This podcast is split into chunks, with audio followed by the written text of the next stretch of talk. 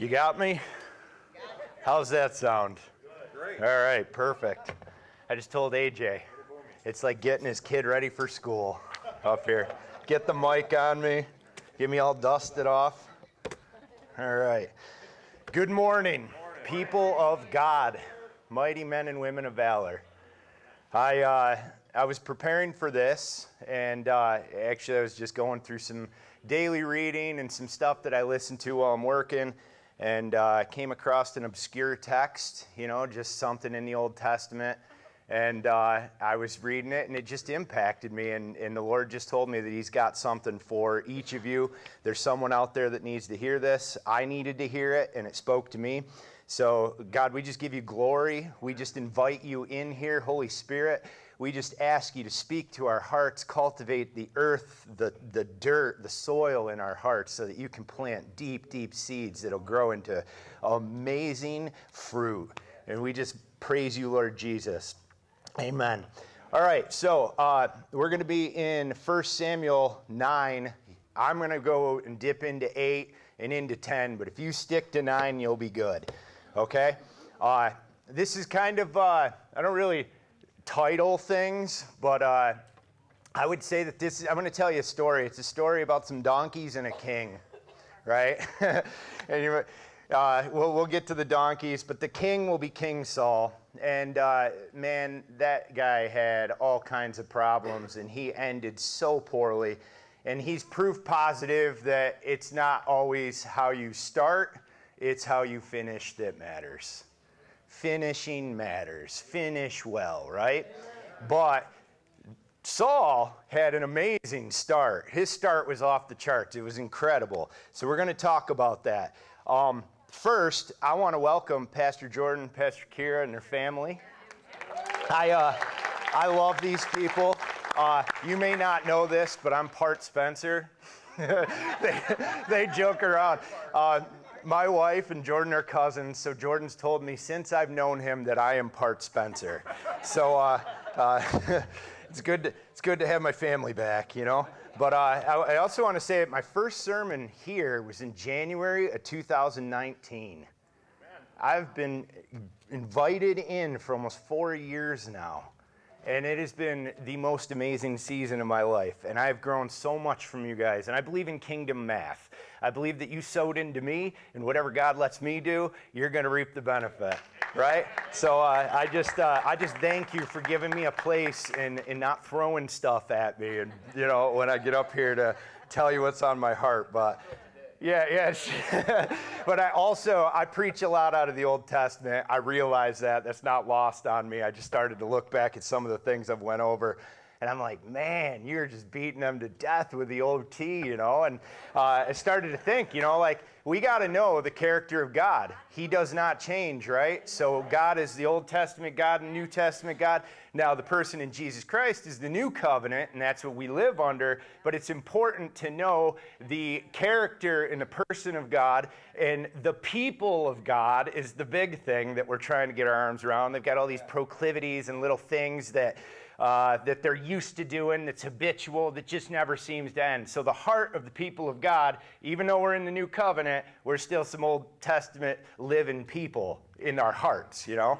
So it's good to talk about this. It is the full counsel of God. So we preach the whole Bible here, right? Uh, if you're a flipper or scroller, I said First Samuel nine, uh, and... Uh, I just, uh, what I really want to bleed through is the providence and dominion of our God to establish and complete His will while not interfering with our free will. That's a, that's a load, right? Like, God can do what He wants to do, and He can still allow you to have your choice. That's important. That is a theological pillar for this. Like, you are free people. You are more free than anyone else in the world because you have Christ Jesus, right?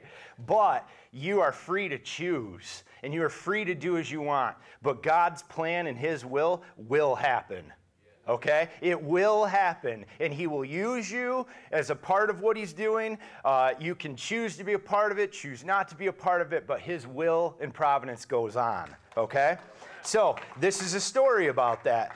I want to give you a little historical background for note takers out there, because uh, we got to be learning, not just preaching. So uh, Samuel, uh, the book of First and Second Samuel, it's got the name of the great prophet on it. Um, so it's, it's logical to assume that he wrote it. Uh, the book of First Chronicles in First Chronicles twenty-nine twenty-nine refers to the book of Samuel the seer. So, I mean, if he's referring to him, it's probably logical that he wrote it. However, all of Second Samuel and a huge portion of First Samuel uh, deal with events and things that happened after Samuel's death. So there's uh, scholars out there that believe that Abiathar the priest had access to the royal records, and he put it all together, and he wrote those. Then again, Samuel was a prophet, so he could have been writing about stuff in the future. But uh, it really doesn't matter to split hairs. Um, the word of God is absolute. Um, so he was a prophet, and uh, this was amazing, just a huge turning point in the history of Israel. And uh, this is when the people of God were insisting on a united kingdom. And uh, we're going to see that Saul gets anointed as king. That was like ten fifty B C, if you guys nerd out on timelines. Uh, he did forty years. He reigned. Saul reigned forty years. Uh, David also reigned forty years. So uh, the first king and the second king. Uh, theological framework. This is huge. Uh, so the books of First and Second Samuel give you the positive and the negative views of kingship, right? Like it, it introduces you to God's rule, God's providence over his people, God leading his people, and then the monarchy, really, the, the historical establishment of a ruling class that is by man. Uh, and that'll be forever changed when uh, Jesus comes as the Messiah. Hallelujah. But this is uh, a turbulent time for the people of God, because uh, they had Eli. Eli was a judge, and he, he was also the high priest. And um, he was confirmed in a time, Eli, before Samuel, Eli was confirmed in a time when God wasn't really speaking to his people. And I, I have those times, I feel like. There's times when I'm like, man, like I just cannot hear you, God. Like, can you imagine how frustrating that would be for the people of God to go that long without hearing the voice of God? But God was pouring into his prophets and his priests to, to do that. And it's almost as if he was preparing his people for the anointed ones that are to come. Like, uh, but, but Eli, he was, his sons were wicked. Um, they, they got into all kinds of trouble during the time of Eli. They lost the Ark of the Covenant to the Philistine army. The glory of God departed from the tabernacle. Uh, and Eli dies, and Samuel begins his ministry. Uh, and, and through Samuel, there was a revival in the land. And through uh, Samuel, he became the judge.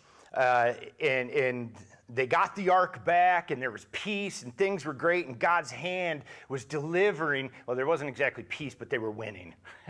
So uh, God delivered them from all kinds of trouble, and he was their leader, and he was their mighty champion. God was the people's champion. So uh, Samuel, though, he, he didn't do such a great job with his sons, and they weren't walking in his ways. They were, it says here in the word that they turned aside to dishonest gain, took bribes, and perverted justice. So what happened is, is in the days, the judges would appoint another judge. They'd just be like, all right, well, I'm a judge, so it's going to be linear. It's going to go down. I'm going to appoint my sons. Uh, Priests would do that. I take that back. The priests would appoint and appoint in the family. Judges would be selected. But Samuel said, I'm going to select my sons as judges. And the people, they saw that he was getting old. They saw that his sons were wicked. And they're like, yeah, I don't think I'm down with this. I don't think I want these wicked and terrible men who are seeking dishonest gain and bribes and perverting justice to rule over us, which is kind of actually humorous, because they're saying, man, these people, they're bad. I don't really like the heart of man in these people, and I don't want them to rule over us. And then just shortly after, they're like, uh, we don't want God to rule us. We want a king. right? It's the same thing. The heart of man is desperately wicked. They just think that they want to choose who rules them. So, like I said, it's a turbulent time. Samuel's getting old. He's been faithful. They've been prospering. And the elders tell him, like, look, you're old. Make us a king that'll judge us like all other nations. Okay, so that'll lead us through chapter eight. I, uh, I think you should go through Samuel. It's a quick and easy read. Do it on your own. Uh, but hit, if you're if you're going to do it, hit the context of eight, nine, and ten. Uh, we're going to start here. I'm going to start at the bottom of eight in verse nineteen. It says, nevertheless, the people refused to obey the voice of Samuel. So what happened there is they say, Samuel, we want a king, we want a king, we want a king, just like everybody else. And Samuel's like, oh, man, like that breaks his heart. He's like, I've been killing it for you guys. God's delivering us. He's given us all kinds of uh, favor and blessing, and we got the ark back. Everything's cool, man. Like, why do you want a king? And he's sitting there saying, like, my sons are failing. I'm getting old. My whole lineage is in, in my legacy is failing.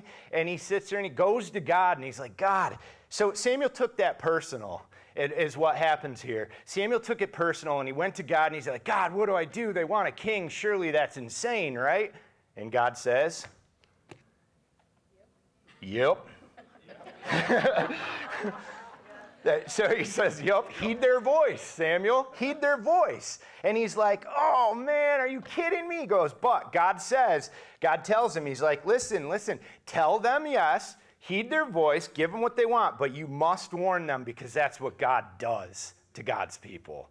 God says, hey, you know, you want this. I understand. You have free will. You can choose what you want, just like the Garden of Eden. I'm standing in the garden. Listen, all this is yours. You guys are rulers in, the, in here, co-rulers. You're in paradise. Just don't touch that tree.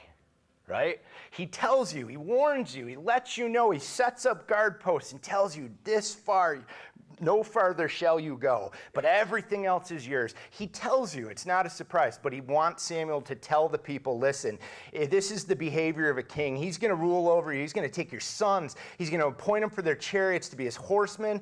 He's going to appoint captains over thousands and thousands over his fifties, and some, some will be stuck plowing the ground and reaping harvest. He's going to have other ones making weapons of war and chariots. Your daughters are going to be perfumers and cooks and bakers. And he's going to take the best of your fields, your vineyards, and your groves, and he's going to make them all servants. And he's going to take a tenth of your grain and your vintage, and he's going to give it to his officers and all the people that serve him. He's going to take your male servants, your female servants, your finest men, and your donkeys, and he's going to put them to work. He's going to take a tenth of your sheep, and he will take your servants. And in uh, and you will cry out in that day because your king whom you have chosen for yourselves, and the Lord will not hear you in that day. So that's a pretty big warning. He's like telling these people, listen to this. They're going to take everything. They're going to subjugate you, and they are going to rule over you. So far, up until now, you have had God and God alone as your mighty warrior, your leader, your captain. He has been your glory and your protector. And you are asking for a person, a human person, to do all that for you? So naturally, Samuel's hurt that it's not him to go on or his legacy to carry on as a judge. But these people want what they want. So I will say, footnote, God was not for this, okay? God is very involved in this, in the selection, choosing Saul. He's a huge part of making his will happen. But he allowed it to happen. He guided it, got involved, but this was not his will. He didn't want this. He wanted to rule his people. So, like we said, uh, verse nineteen, they said, we want a king over us like all the other nations, that they may judge us and go out before us and fight our battles. Man, I could see God sitting there just fuming, like, are you kidding me? I have delivered you from so much. But one thing that I want to grab out of that in verse nineteen is that the greatest imminent threat to our relationship with God is what other people think of you. And you wanting, or me, or us wanting to be like other people. That's the first thing. That's the first problem we have in this whole thing. The moment the people of God, the chosen people of God, start comparing each other with one another, with other churches, with other ministries, with other whatevers, it, the minute we start to take our eyes off what God is pouring into you right now, you are an imminent threat for your relationship to be disconnected from your God. These people were already wrong. They were already dismayed. They'd already been led astray right off the bat, okay? So I want to guard against that. I want you to get your identity from God and God alone. I want you to get your mission from God and God alone. There are things in this room that God is only going to do right here, right now, okay? So let's just hold on to that, okay? So Samuel hears the word of the people. Heed their voice again, he tells them. Okay, so uh, we go down, and it says in verse nine, there will be a man of Benjamin whose name was Kish, the son of Ab uh, Abiel, the son of Zeror, and the son of Becherath, and the son of Apiath, a Benjaminite, a, ma a mighty man of power. And he had, he had a choice and handsome son who was named Saul. There were none more handsome Uh, there was not a more handsome person than among the children of Israel. For his shoulders upward, he was taller than any of the people. All right, here's another problem. It says right there, there was a man of Benjamin. Okay, now he's talking about Kish, who's the father, Saul's father, and we're going to get into the donkeys, but uh, the man of Benjamin, and he was a choice person, and it's already leading us to the idea that uh, Saul is going to be coming from that line. And we know immediately that in Psalm one thirty-three, I believe it says, I got so many notes I can, oh, Gen Genesis forty-nine, I'm so sorry. Genesis forty-nine, it says that the uh, through Jacob the scepter shall not depart from Judah, right? So the God-ordained rule for his people was through Judah, and this is the tribe of Benjamin, okay? They're different tribes. This is God saying, all right, this isn't according to my plan, but let's see how this pans out, right? So uh, Kish, Kish is Saul's father, says here that he was a mighty man of power. Uh, there doesn't seem to be a whole lot about him, but you can assume that he comes, a mighty man of power in that day was probably, had a lot of livestock, a lot of wealth. He was probably a farmer, agricultural, Uh, commerce, but we get the idea that Saul was raised by an influential, mighty, and powerful man. So he understood those precepts of life. He understood leadership in that degree, I believe. But it does not infer that he may have done any leading uh, of his own up to that point. But it says that there's no more handsome of a man. So uh, that's called out a few times in the Bible, but it's declaring that Saul is like something to behold. Like, this guy's tall, dark, and handsome, man. He's got it all, right? He is definitely the, uh, he, he's the profile that you would click on on a dating app, I guess, right? So, so, so Saul's the man, right? Average man, I think back then was like five six, and they said from skeletal remains and archaeology, and they, they guess out of all the biblical texts that he was about six four, which is literally a giant there, right? So, uh, no offense. I'm not saying six four makes five six. You're a giant. You're not, whatever. I'm not picking on you. But I want you to realize that the heart of man, they're sitting there saying, like, all right, at this time, the Philistines, they're their big enemy. They are the enemy of the people of God. They fight them. They took the ark. The, like, just all this trouble from the Philistines. And they had a mighty man of valor from Gath, the giant Goliath, right?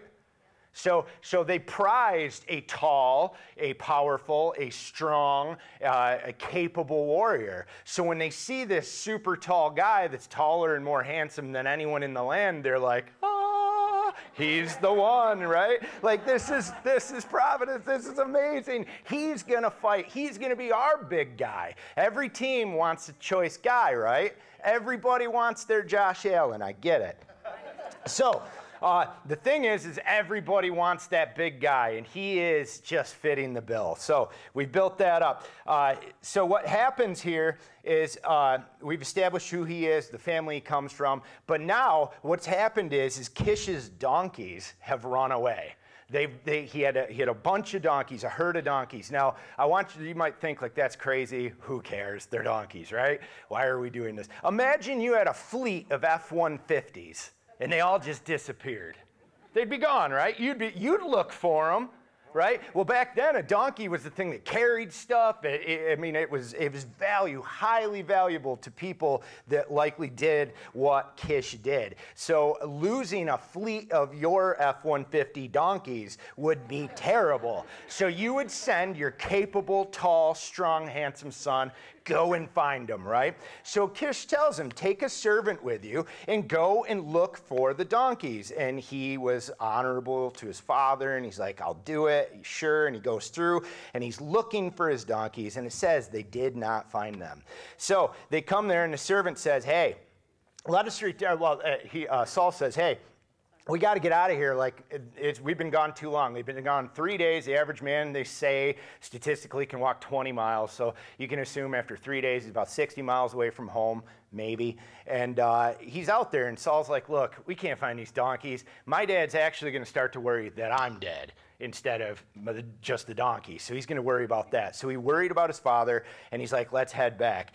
And the servant jumps in. He's like, yo, listen, uh, there's this man, a city, uh, in the city, a man of God, and he's a notable man. This is verse six, uh, uh, an honorable man. And all that he says surely comes to pass. So I think that that's uh, a kind of a telling thing of the heart of Saul, because uh, the servant knew, that, and they're speaking of Samuel, of the man who was honorable and had a heart after God, and all that he spoke came to pass. Like, Samuel was the judge of Israel. That would be like the president of the United States walking in here and you being like, like, I have no idea who this is, right? And, and, and like, like the fact that Saul didn't know Samuel was that man lets me know that at this time he probably didn't have a real heart for his re relationship with God, or things of the religious nature, rather. So uh, for the servant to do that, I think it's notable that uh, he was in tune with that, and that, that set the course forward. So God is using somebody. I'm drawing an assumption here, but by the text, you can assume that God is using a person who is aware of God and things of the religious nature enough to use him to draw his friend who is not. So I jumped down. Uh, this is, uh, they went down there, and he's like, well, we got to go meet the, fine, let's go meet the, the prophet of God, this honorable man who sees all things. And he's like, um, but we have nothing to bring him. Uh, we should bring him a fourth of a shekel. Or the servant says, I have a fourth of a shekel of silver, which is about ten bucks today.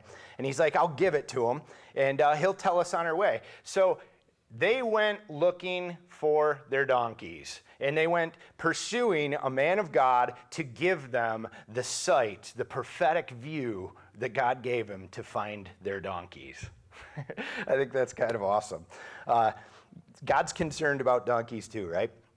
So, Uh, verse eleven, as they went up on the hill to the city, they met some young women going to draw water, and they said to him, is the seer here? Back in that day, there's a footnote just above it. A seer was, uh, they were, a prophet was commonly called a seer before that. So they asked, is the seer here?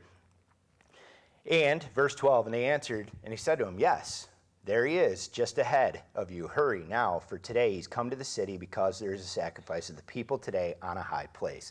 I think this is cool. Uh, historically, uh, culturally, I think it's neat that Sam, uh, Saul and his servant stopped at a well, and they asked the woman, uh, is the seer here? Typically, a woman would not have spoken to those men, especially in that culture and especially at that time. But remember, this guy is the most handsome guy in all the land. So it's kind of amazing that it elicits an answer from the woman, because he is tall and he's a hottie, right? So he gets, he gets, he gets the answer, but God opens, right? Right? It is kind of interesting, though. Like, God's just kind of doing things, and people are just kind of responding. They're doing their own thing. They're doing life. What I want you to catch here and there is that sometimes through the haphazard parts of your life, just the doldrum day after day, the routine, the things that you're doing, the things that you're experiencing, the things that seem so insignificant they're not even worth looking at, God is just standing there, just lacing through, just getting ready to pull it tight. He's involved in everything. He is part of everything that happens in your life. You still have free will. You are still choosing, but God is just sitting there like, all right, all right, this is good. I can do this, right? He's in charge, okay? So they went up to the hill. They point him to the seer, verse fifteen. Now the Lord told Samuel in his ear the day before Saul came, saying, tomorrow, about this time, I'm going to send you a man from the land of Benjamin, and you shall anoint him commander over my people Israel, that he may save my people from the hand of the Philistines. Ah, this is awesome. The Lord told Samuel in his ear. Okay? Samuel had a heart for God. He was in service to God. He had given his life to serving God. And this depicts to me that he had a relationship. I call this the law of fellowship. If you whisper in God's ear, he's going to whisper in yours. But you must take the time to connect yourself with God and speak to him. He's got so much to say to you. Okay? He's got so much to say to you, to direct you. And, and he's with Samuel through this process. And he's following and leading Saul through this process. But he is talking. He is always talking. If you want to know what's going to happen in Praise Fellowship tomorrow or next month, or in your home, or in your school, or at your job, or in your life, start listening, because he is talking. Okay? So... Samuel, uh, so when Samuel, uh, verse seventeen, so when Samuel saw, uh, so when Samuel saw Saul, man, that is a good one. They use that in the children's ministry. Uh, and the Lord said to him, there he is, the man whom I spoke of. He's the one that shall reign over my people. And then Saul drew near to Samuel in the gate and said, please tell me where the seer's house is. Samuel answered, I am the seer. Uh, and he tells him, we're going to go up to the high place, and you're going to eat with me today. And tomorrow I will let you go, and I will tell you all that is in your heart. That's scary. I don't want someone to tell me all that's in my heart. I'll tell you that.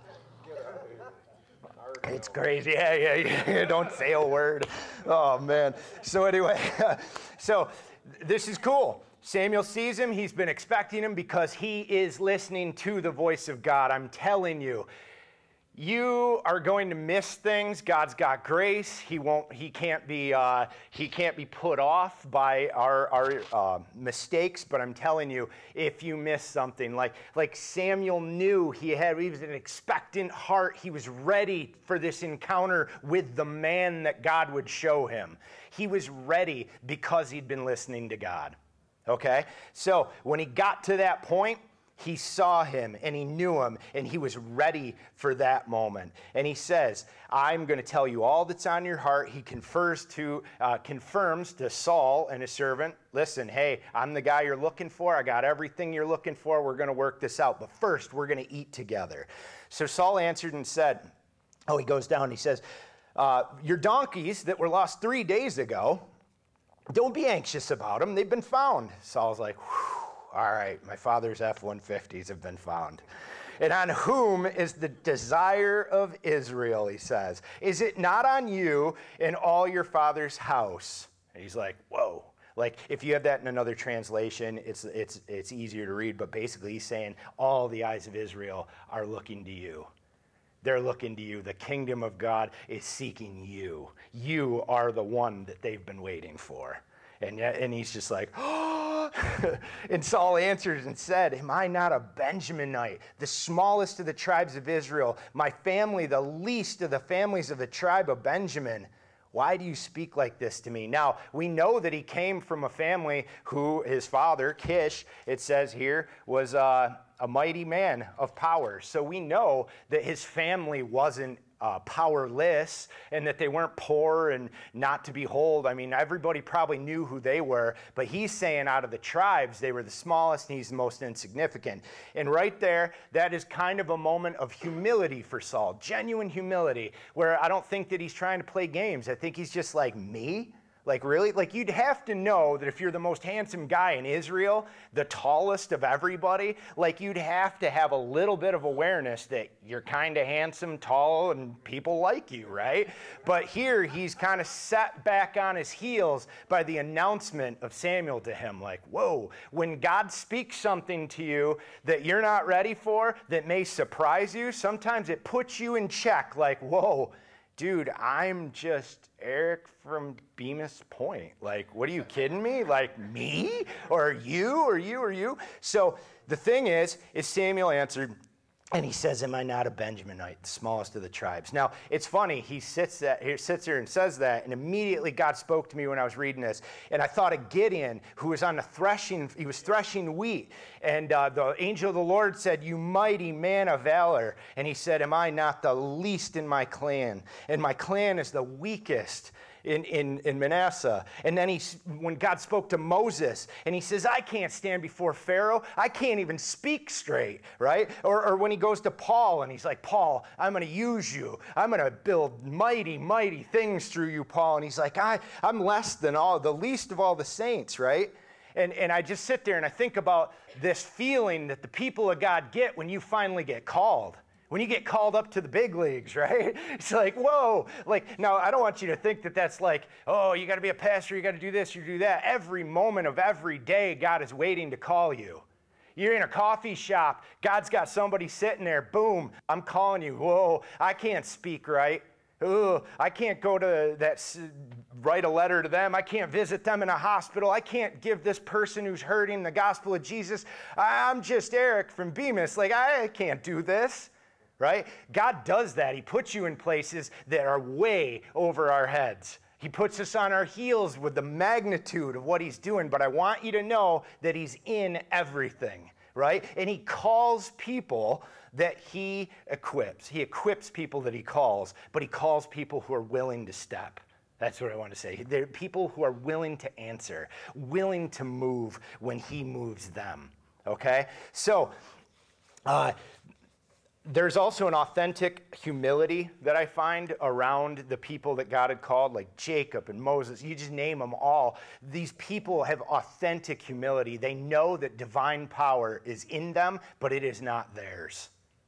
Okay? So I want you to know that you are not insignificant. You are not too tiny. You are not too uneducated, too poor, too rich. I don't care where you are, what you are. God placed you here. He put stuff, a holy, holy spirit in you that can do immeasurable. Nothing can stop the work of the Lord in his creation. And you are a direct conduit to that authority and power right here in your homes, in your workplaces, and in this community. You are not small. You are mighty, mighty people of valor, and you need, we need to get a hold of that, own it, and let it compel us to do mighty, mighty things, okay? So,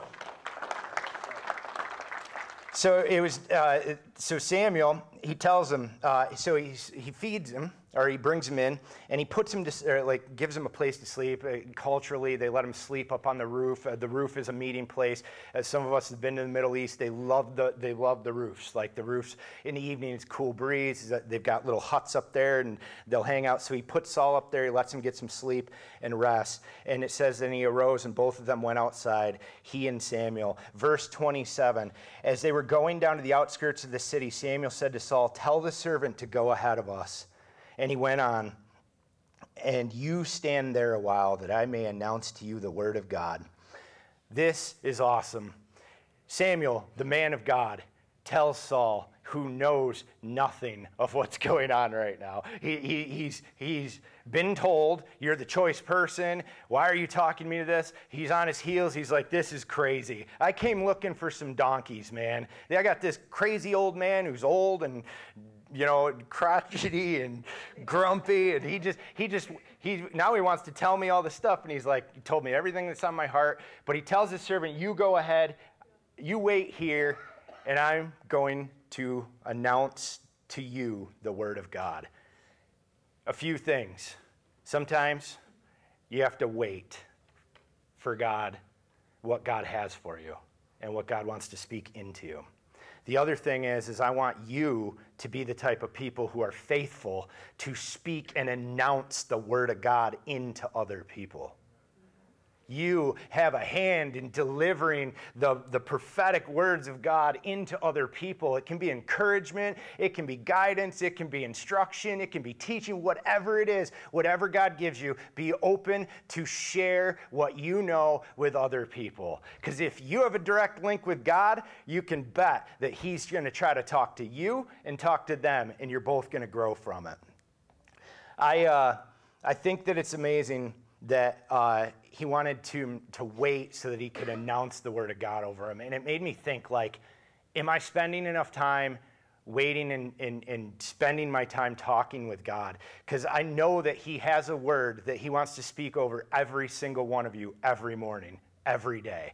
Like, I don't care if you do it in the morning, in the night, right before dinner, whatever, in the shower, uh, wherever you do it, spend that time with God. Because he has, the one thing that he put on my heart is he has something for every one of you every single day that will direct your steps. And how often do the heart of people and the heart of man and the heart of God's people say, God, you haven't told me anything. You've been so quiet. I don't know where to go. I don't know what to do. I don't know why this is happening. And God is sitting there saying, I have been trying to get to you and talk to you and tell you how we're going to do this for so long. But you just haven't been quiet and still, and you haven't been listening. We just need to grab a hold of that. We need to spend our days with God. So the next thing is, is uh, Samuel takes a flask of oil and he pours it on his head, right? This is a, a private anointing. He is anointing Saul the king right there. He's just like, boop, boop, boop, boop. So uh, he pours it on him. This happens. And then he goes, which is kind of cool. Like, uh, you know, there's a, there's a whole uh, sermon in that verse alone about the oil and the choice of oil. Like the pagans did. Uh, they, they also used to anoint their kings. Right? But they would use the the fat, the rendered fat of animals, and they would pour it on them and say like a bull or a lion or whatever, and you're going to have this. And they thought it imbued those things of the animal into the king. But like God's people use the olive oil. They're, I encourage you to look into that. It's amazing. But he anoints Samuel, or Samuel anoints Saul. And in this moment, uh, he kissed him and he said, is it not because the Lord has anointed you commander over his inheritance? When you have departed from me today, you will find two men by Rachel's tomb. And he goes on to tell him these crazy, ex- extremely detailed things that are going to happen. And they're going to say to you, you know, the, the donkeys which you've been looking for, they've been found. And, and he's going to go forward from there. And you're going to go to, uh, to the terebinth tree of Tabor. Uh, Tabor. And there, uh, three men... Uh, There are three men going up to God at Bethel are going to meet you, and one's going to have young goats, the other one carrying loaves of bread, and the other one having a skin of wine, and they're going to greet you, and you're going to have two loaves of bread, and uh, which you'll receive from them, and you'll come onto the hill of the Philistine garrison, and it'll happen when you have come there to the city that you'll meet a group of prophets, and they'll be coming from the high place with stringed instruments, a tambourine, a flute, a harp, and they will be prophesying. Now, that is super, super detailed. I can tell you right now, I don't remember to this point, God's given me directions like that. That is super detailed. But what he wants to convey to you, what I want to convey to you, and what he's telling Saul is, I am in the details. I am in every single step of the way. This lets them know. This lets the servant and Saul, this let them know that this is God's hand doing this. I will tell you what I am going to do so that there is no questioning that this is my hand moving this, that this is my will, right? So Saul totally knows what's going on, hopefully, and, and definitely Uh, this is God conveying to him that I am in the details and I am incredibly intentional. God is incredibly intentional in your lives. He's incredibly intentional to every detail. Then it goes into verse six. I love this. The Spirit of the Lord will come upon you and you will prophesy with them and you will be turned into another man. And let it be that when these signs come to you, that you do as the occasion demands, for God is with you. So we can assume, you know, it says here that when the Spirit of God comes upon you, it, you will become, un, you'll be turned into another man. Now, I don't necessarily, I'm not going to argue this, but I don't necessarily mean that that means that he was saved per se in that moment, or, but I do believe that he might have been given a measure of leadership that God said, I know what I have for you in your future, and in this moment, I'm going to touch you with my Holy Spirit, and I'm going to prepare you for the works that I I am going to use you for. I could use that in my life. I know we could. I know right now that when the Spirit of the Lord touches you in your heart, you will become a changed person. You give up your life and serve Him, your life will change exponentially. The power of a living God inside of you is going to change your life, and it's going to change the people around you. The difference God makes inside of you should make a difference around you. And He's telling you that you are going to be changed when you encounter God. So verse nine, so it was when he turned back uh, to go from Samuel, God gave him another heart. Praise the Lord. Praise the Lord that God gave him another heart. And I don't know what he did in his heart, but I know in mine, he, he could change it and change me, make me confident in what God's made me to be. It, it could be believing in all the things that have been spoken over my life that God has ordained for me. I don't know what he did to Saul, but praise the Lord that the, the, the God of heaven touched him and made him into another man and changed his heart.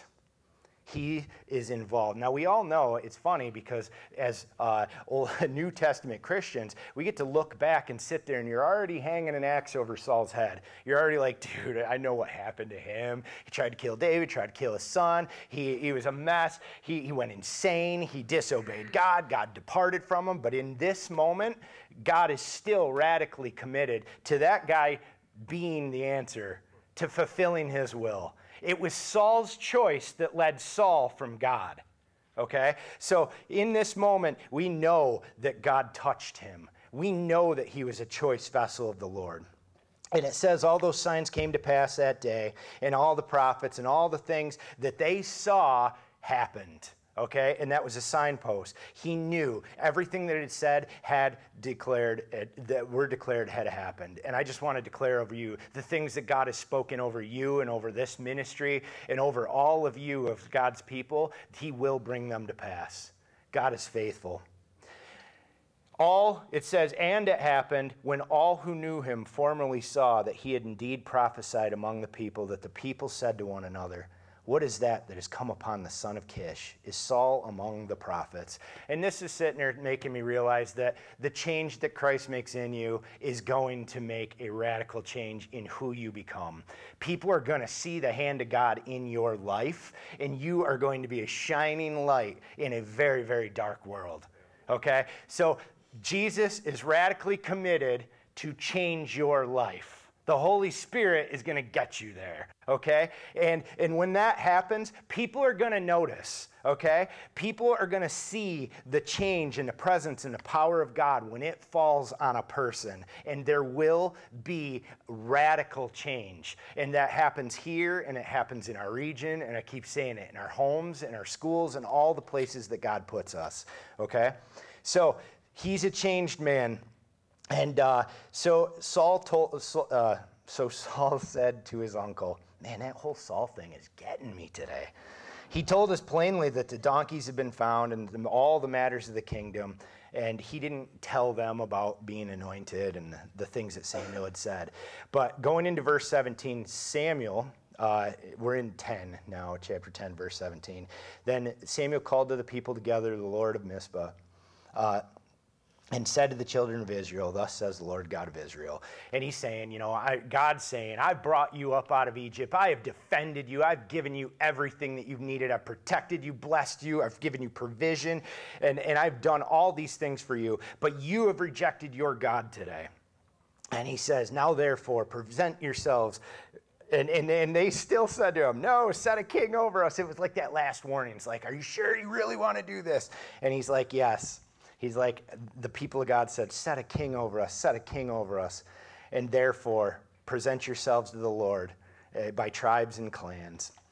And when Samuel had caused all the tribes of Israel to come near, the tribe of Benjamin was cho- chosen. And when they had caused the tribe of Benjamin to come near to their families, the family of uh, Matri was chosen, and the son, uh, Saul, the son of Kish, was chosen. But when they had sought him, he could not be found. Therefore, they inquired of the Lord further, "Has the man come here yet?" And the Lord answered, "There he is, hiding among the equipment." So, so picture this. You're, you're Israel. You're like, "Nope, we want to be like everybody else. I want a king. I, I don't, I, I love you, God, but I don't care what's happened. We want to be like everyone else. We want a king." And he's like, "All right, here he is. He's the guy hiding back there behind the equipment," right? So, so it's kind of a thing. It's funny. Like, what, what immediately impacted me is Saul was looking for donkeys. That's what he was doing. God was looking for a king. Okay? In your life, you will be following donkeys. You will be doing things that you're just doing in your daily life, and God is standing there saying, "I am going to make something amazing out of you. I am going to change the world with you. I'm going to do something incredible with you." And the minute you hear that, you're going to be like, "But I'm just so-and-so from here. I've got no this, this, that." You're going to come up with every excuse possible. And when God keeps pushing and people keep prophesying and speaking into you and lifting you, you know what's going to happen? Sometimes we're going to hide from the inevitable. Sometimes we're going to hide from what God's calling us to. We're going to see the destiny that God has for us, and it's going to scare the crud out of us. And we're going to hide from it. But you know what's really cool about this? It wasn't Samuel or the people of Israel that said, "There he is."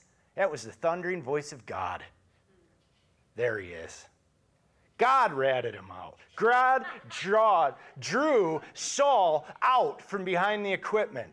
Sometimes we hide from our destiny, but you cannot hide from God. You cannot hide from what God wants to do in your life. You can't hide from the glory of His will and the plan that He wants to include you in. You have free will. You can choose not to be a part of it, but I promise you, God's got a plan for you. We need to come out from behind the equipment. We need to stand tall. We need to be filled with the Spirit that'll change our heart and change our person. We need to receive what God has for us so that He can give to other people. God drew Saul out.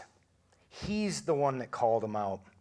And, and, and what's crazy about that is, is in that moment, Saul, actually the gravity of what everybody's been speaking to a man who is just going to find his dad's donkeys is just sitting there like, "This is a lot," uh, right? But we know that the prophet had spoken over him, has said some mighty and great and wonderful things over him, and then the reality of what was going to happen hit him. And there is a part in the Word of God, in Matthew, it says it in Mark, that anxiety chokes the Word.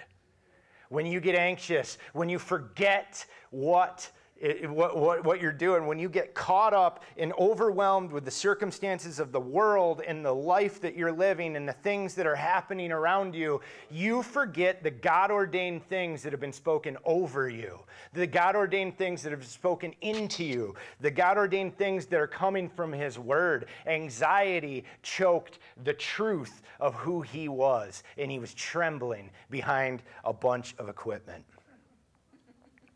We can't let God's Word go through us and not impact us. We have to believe what God is going to do. I believe with all my heart. Like, the reason I was going to preach about this is, like, I believe with all my heart that this place is going to be super impactful in the region. I believe with all my heart. It's why every time A J calls and says, "Hey, you want to do it?" I'm like, yes, yes, yes, yes, yes, yes. I want to be a part. I want to see what's going to happen. I want to see what God's going to do. I want to proclaim over you the glory of the Lord. There's nothing that can stop His will in creation, and you are are going to be a part of it. Amen. We need to all collectively come out from behind the garrison and the equipment and the gear and receive what God has for us. We need to be readily talking to the Lord God Almighty and hear what he is saying to us, so that not only we are directed each and every step, because the heart of man plans his way, but the Lord directs his steps, right? The word of God, the people around you are going to direct this body. God is going to direct you each day through all the little donkey chasing things that we do. And you're going to arrive somewhere, and when you get caught back at the magnitude of what you actually have to do, remember, God is there. He's in the details. He cares about what you're doing. The very last thing I'm going to end with. He goes in. He says, you know, he gets them out of the equipment. They get him back over there. And it says, and Saul went home to Gibeah, and the valiant men went with him. And valiant men went with him, whose hearts had turned, or who God had touched, whose hearts God had touched. But some rebels said, how can this man save us? So they despised him, and they brought him no presents. Aw. Then he held his peace, right? So what's, what's cool there is... Uh, Saul was appoint, anointed king, called out in front of all the people. And they, like I said, like I didn't go into it uh, deep or anything, but like we're talking, this is a massive, massive change for this nation. We've had priests, we've had prophets, we've had judges, and now we've got a king. Like this is the first time this has ever happened, right? And they anoint him, they the, the mighty coronation, they call him out, they bring him up front. Here he is, everybody. Here's our here's our guy, right? And in here, God saw fit to say that he sent valiant men with him. God put valiant men with him. Whatever you need to do in this body, in this region, for the cause of Christ, he is going to bring valiant men and women along with you. He is going to bring people that are with you. And it says there were people that liked him. There were people that hated him. That's going to happen. You're going to have people talk trash. Doesn't matter what you do. In your lives, in your homes, doesn't matter. You're going to have people that are dog you down. Oh, that guy, oh, this, that, and every other thing. You're going to have the people that are like, oh, they're the greatest thing in the whole world. These people are amazing. I love them, right? Never believe your own headlines. Never. Never believe your own headlines. You're not greater than anybody, and you are also not going to believe the headline that you are nothing, right? What you want to find is what he said in here, the men and women that God has turned their hearts towards them. Those are the ride or die people. Those are the people you hang with, right? Don't listen to the headlines. Find the people, bind together, and do what God's got for this region, all right?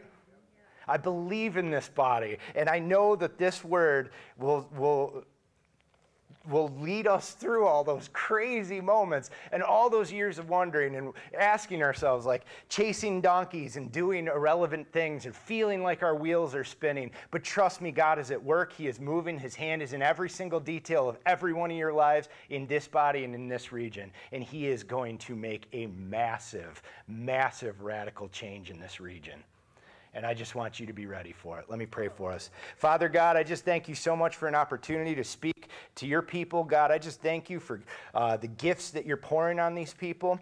I ask, Holy Spirit, that you multiply the gifts in this room in the powerful name of Jesus right now. I pray for a special anointing, that you would just give these people purpose, that you would give them a knowledge of who and what they are in the kingdom of God, what you've made them to be. Lord, help them to see your intricate, mighty, powerful, and divine hand in all of the, the simple things in life that we overlook, Lord. Let us see your glory in the mundane, Lord. And when you call us to those high, mighty places, Lord, I just want to give you glory, and I just want to just make sure that we're commissioned to carry your banner and your standard in this community, in this body, and in our own homes. Lord Jesus, thank you for the power and authority you have given Praise Fellowship, Lord, and I just pray that you just lay your hand and your spirit on this body uh, and just, just heavily, Lord. Just protect them as they build and grow and do, Lord. Hedge of protection around each and every one of these saints, Lord. We just thank you so much for this day and the rest of our day that we're going to enjoy, and we just ask you to be an ever-present part of our life. In Jesus' powerful name, amen. Amen.